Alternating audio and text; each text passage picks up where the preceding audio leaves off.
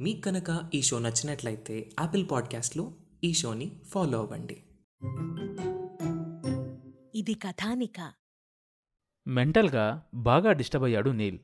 తను ప్రేమని ప్రపోజ్ చేయడానికి సరైన సమయం కోసం ఎదురుచూస్తూ కొన్ని రోజులు గడిపాడు. సాధారణంగా ఆఫీస్కు రాగానే ఇంపార్టెంట్ మెయిల్స్తో సహా అతను ఎవరెవరిని కలవాలి ఏం చేయాలి అన్నది పిఎస్ అతనికి ఆ రోజు ప్రోగ్రామ్ షెడ్యూల్ మొత్తం ఆన్లైన్లో పంపించేస్తాడు. మెయిల్స్కి ఆన్సర్ చేసి షెడ్యూల్స్ని ప్రియారిటీ బేస్డ్గా లిస్ట్ చేసుకొని డే మొత్తం బిజీగా గడిపే నీల్ ఆ రోజు ఆఫీస్కి వచ్చి గంటైనా వర్క్లో ఇన్వాల్వ్ అవ్వలేదు. యాడ్ డిపార్ట్మెంట్కు ఫోన్ చేసి తార వచ్చిందా అని అడిగాడు. వాళ్ళు వచ్చి యాడ్ వర్క్స్ లీడ్స్తో బిజీగా ఉందని చెప్పారు. పిఎస్కి తను చెప్పేదాకా తనని ఎవ్వరూ డిస్టర్బ్ చేయకూడదని మెసేజ్ పంపించాడు. తారకి తనంటే చాలా గౌరవం. తన జీవితానికి మంచి మార్గం వేశానని అభిమానం కూడా ఉంది. ఇప్పటి వరకు ఇద్దరి మధ్య ఎలాంటి భేదాభిప్రాయాలు చోటు చేసుకోలేదు. స్వతహాగా తారా చాలా తెలివైంది. ఎవరితోనైనా నొప్పింపక తానొప్పక అన్నట్లు ప్రవర్తిస్తుంది. ఎవరైనా ఆమెతో కొన్ని క్షణాలు గడిపితే జీవితాంతం ఆమెతోనే ఉండాలన్న తలంపు కలగడం తథ్యం. మొట్టమొదటి రోజు తన ల్యాప్టాప్లో ఆమె ఫోటో చూసింది మొదలు ఇప్పటిదాకా ఆమె పట్ల ప్రేమ ఎన్నో రెట్లు పెరిగింది. మొదట్లో ఆమె అందాన్ని చూసి ప్రేమించిన నీల్ తర్వాత తర్వాత తార గుణాలు మెచ్చి ఆరాధించసాగాడు. కాని తన ప్రేమను ప్రపోజ్ చేసే ధైర్యం మాత్రం నీల్ తెచ్చుకోలేకపోతున్నాడు. ఆమెని తన జీవిత భాగస్వామిని చేసుకోవాలన్న కోరిక మర్రి చెట్టులాగా మనసంతా పరుచుకుంది. ఆమె లేని జీవితాన్ని ఆలోచించుకోలేకపోతున్నాడు ఊహించుకోలేకపోతున్నాడు. అట్ ద సేమ్ టైం తన మనసులోని మాటను ఆమెకు చెప్తే ఎలా రియాక్ట్ అవుతుందో రిజల్ట్ నెగిటివ్గా వస్తే మాత్రం తను తట్టుకోలేడు. ఇంతకుముందు ఆడవాళ్ళ కోసం రాజులు కొట్టుకు చచ్చేవాళ్ళు రాజ్యాలు పోగొట్టుకునేవాళ్ళు అని చదివి నవ్వుకునేవాడు. అలాంటిది ఇప్పుడు తను కూడా అదే పరిస్థితిలో ఉన్నాడు. ఆమె కోసం తను చేసే ప్రయత్నాలు బెడిసికొట్టచ్చు.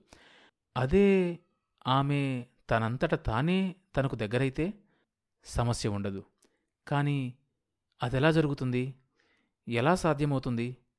రొటీన్ బిజినెస్ టాస్క్ల మీద కాన్సన్ట్రేట్ చేయలేకపోతున్నాడు.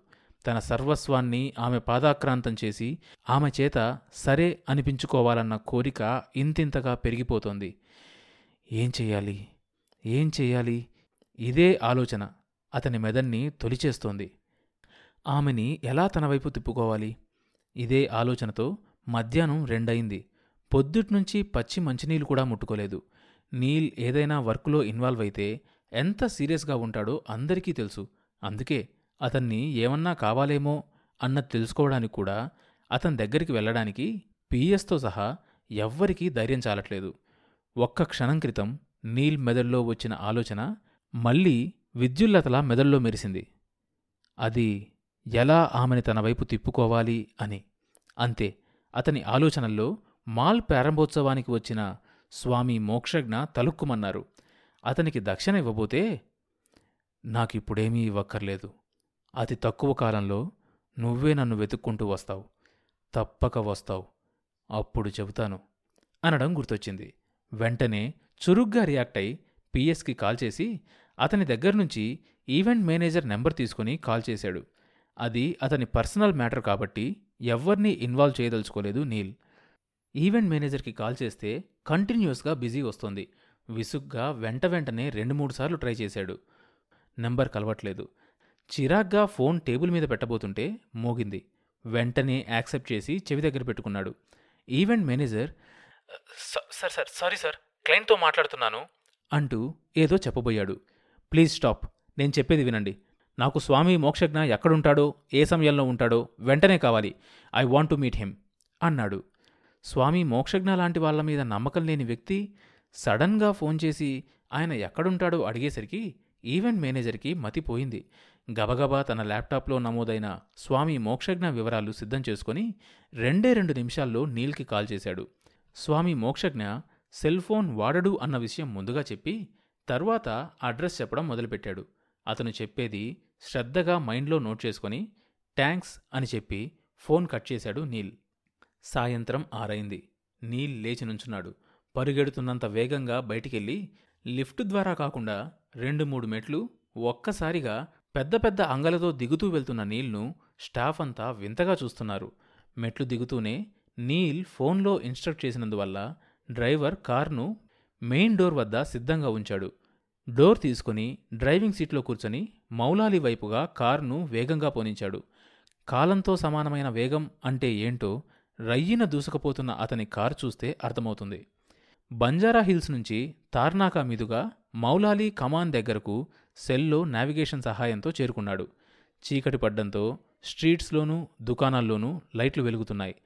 రోడ్డుకి ఎడంపక్క ఉన్న యాపిల్ పళ్ళ బండతన్ని పిలిచి తను వెళ్ళవలసిన ఏరియాకి ఎలా వెళ్ళాలి అని అడిగాడు. కారులో వచ్చినతను పళ్ళు కొంటాడని ఉరుకులు పరుగులతో వచ్చిన బండతను నీల్ కేవలం అడ్రస్ అడిగేసరికి మ్రాన్ పడిపోయాడు. అదేం పట్టించుకునే స్థితిలో లేడు నీల్. అతను చెప్పిన చోటుకు వెళ్ళడానికి కారుని లెఫ్ట్ సైడ్కు పోనిచ్చాడు. ఇరుకు సందులు రోడ్లపై మురికి నీటి కాల్వలు దాదాపు రోడ్డును ఆక్రమించిన ఇల్లు బయట ఆడుకుంటున్న పిల్లలు. కుక్కలు స్వైర విహారం చేస్తున్నాయి. దారి చూసుకుంటూ కారును చిన్నగా నడుపుతున్నాడు. అతను ఇంతవరకు ఇలాంటి చోటికి రాలేదు. రావాల్సిన అవసరం కూడా పడలేదు. ఒకవేళ అవసరం పడినా తన స్టాఫ్లో ఎవరికి చెప్పినా క్షణాల్లో పనైపోతుంది.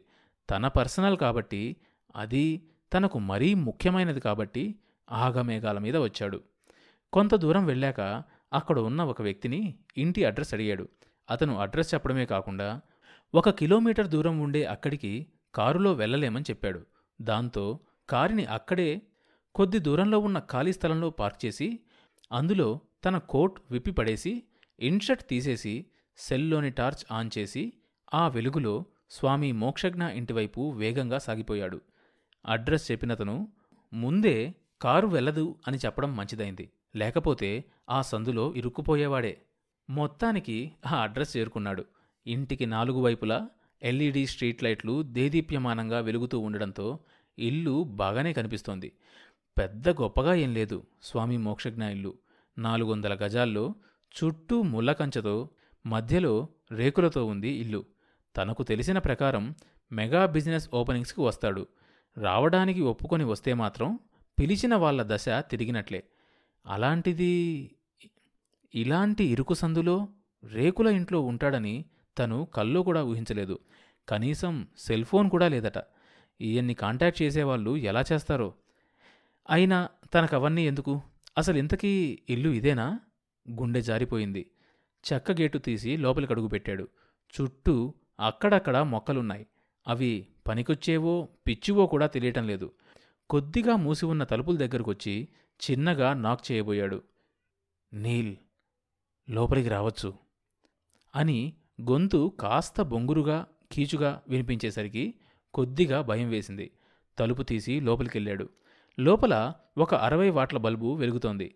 గోతం సంచి మీద పద్మాసనం వేసుకుని అరమేడుపు కళ్ళతో కూర్చుని ఉన్నాడు స్వామి మోక్షజ్ఞ.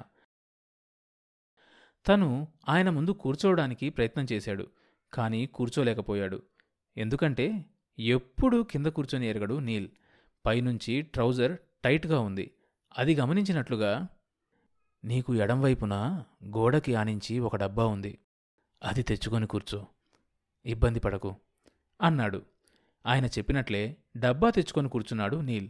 ఇంట్లో ఒకచోట గోడకి కాళికాదేవి ఫోటో దానికి ఫ్రెష్ నిమ్మకాయల దండ తప్ప ఇంకేమీ లేవు. చాలా ఆశ్చర్యంగా అనిపించింది. ఇల్లంటే తినడానికి తాగడానికైనా ఉండాలి కదా. ఏమీ లేవు. కనీసం మంచినీళ్ళ బాటిల్ కూడా లేదు. అసలు ఇక్కడ ఈయన ఏం చేస్తాడో? వచ్చేదాకా కంగారు పడ్డావు? వచ్చాక తికమక పడుతున్నావు? కాస్త కుదటపడు నీల్ అంటూ కళ్ళు తెరిచాడు స్వామి మోక్షజ్ఞ. తన ఆలోచనల్ని చదవగలిగిన ఆయన శక్తిని గ్రహించాక ఆయనేమిటో అర్థమైంది నీల్కి. అందుకే ఈ దేశంలో ఋషులకు స్వాములకు అంత ఘనత. కలుపు మొక్కల్లాంటి కొంతమంది వల్ల గురువుల ప్రకాశం తగ్గుతోంది అనుకున్నాడు. పోన్లే ఇప్పటికైనా గ్రహించావు అని అతని ఆలోచనలకు సమాధానంగా అన్నట్లు చెప్పి ఇంకో అరగంట అయితే నేను నీకు దొరికేవాణ్ణి కాదు అన్నాడు. తెలుసు స్వామి అందుకే గాలికన్నా వేగంగా వచ్చాను. నీల్ నువ్వెందుకొచ్చావో తెలుసు. ఇలా నన్ను వెతుక్కుంటూ వస్తావని ఆనాడే చెప్పానుగా. తార మనసులో నువ్వుండాలి. తను నిన్ను కోరుకోవాలి. అంతేగా? నేను చేయగలను. చేస్తాను. దృఢంగా అన్నాడు స్వామీజీ. ఆశ్చర్యానందాలతో కలిగిన భక్తి గౌరవాలతో తన జీవితంలో మొట్టమొదటిసారి వేరొకరి పాదాలను స్పృశించాడు నీల్.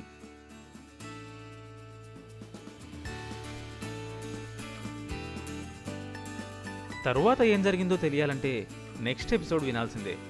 ప్రతి మంగళవారం మరియు గురువారం కథానికా మీడియా యూట్యూబ్ ఛానల్తో పాటుగా స్పాటిఫై జియో సావన్ మరియు ఇతర పాడ్కాస్ట్ యాప్లలో ఈ షోని సబ్స్క్రైబ్ చేసుకొని వినొచ్చు.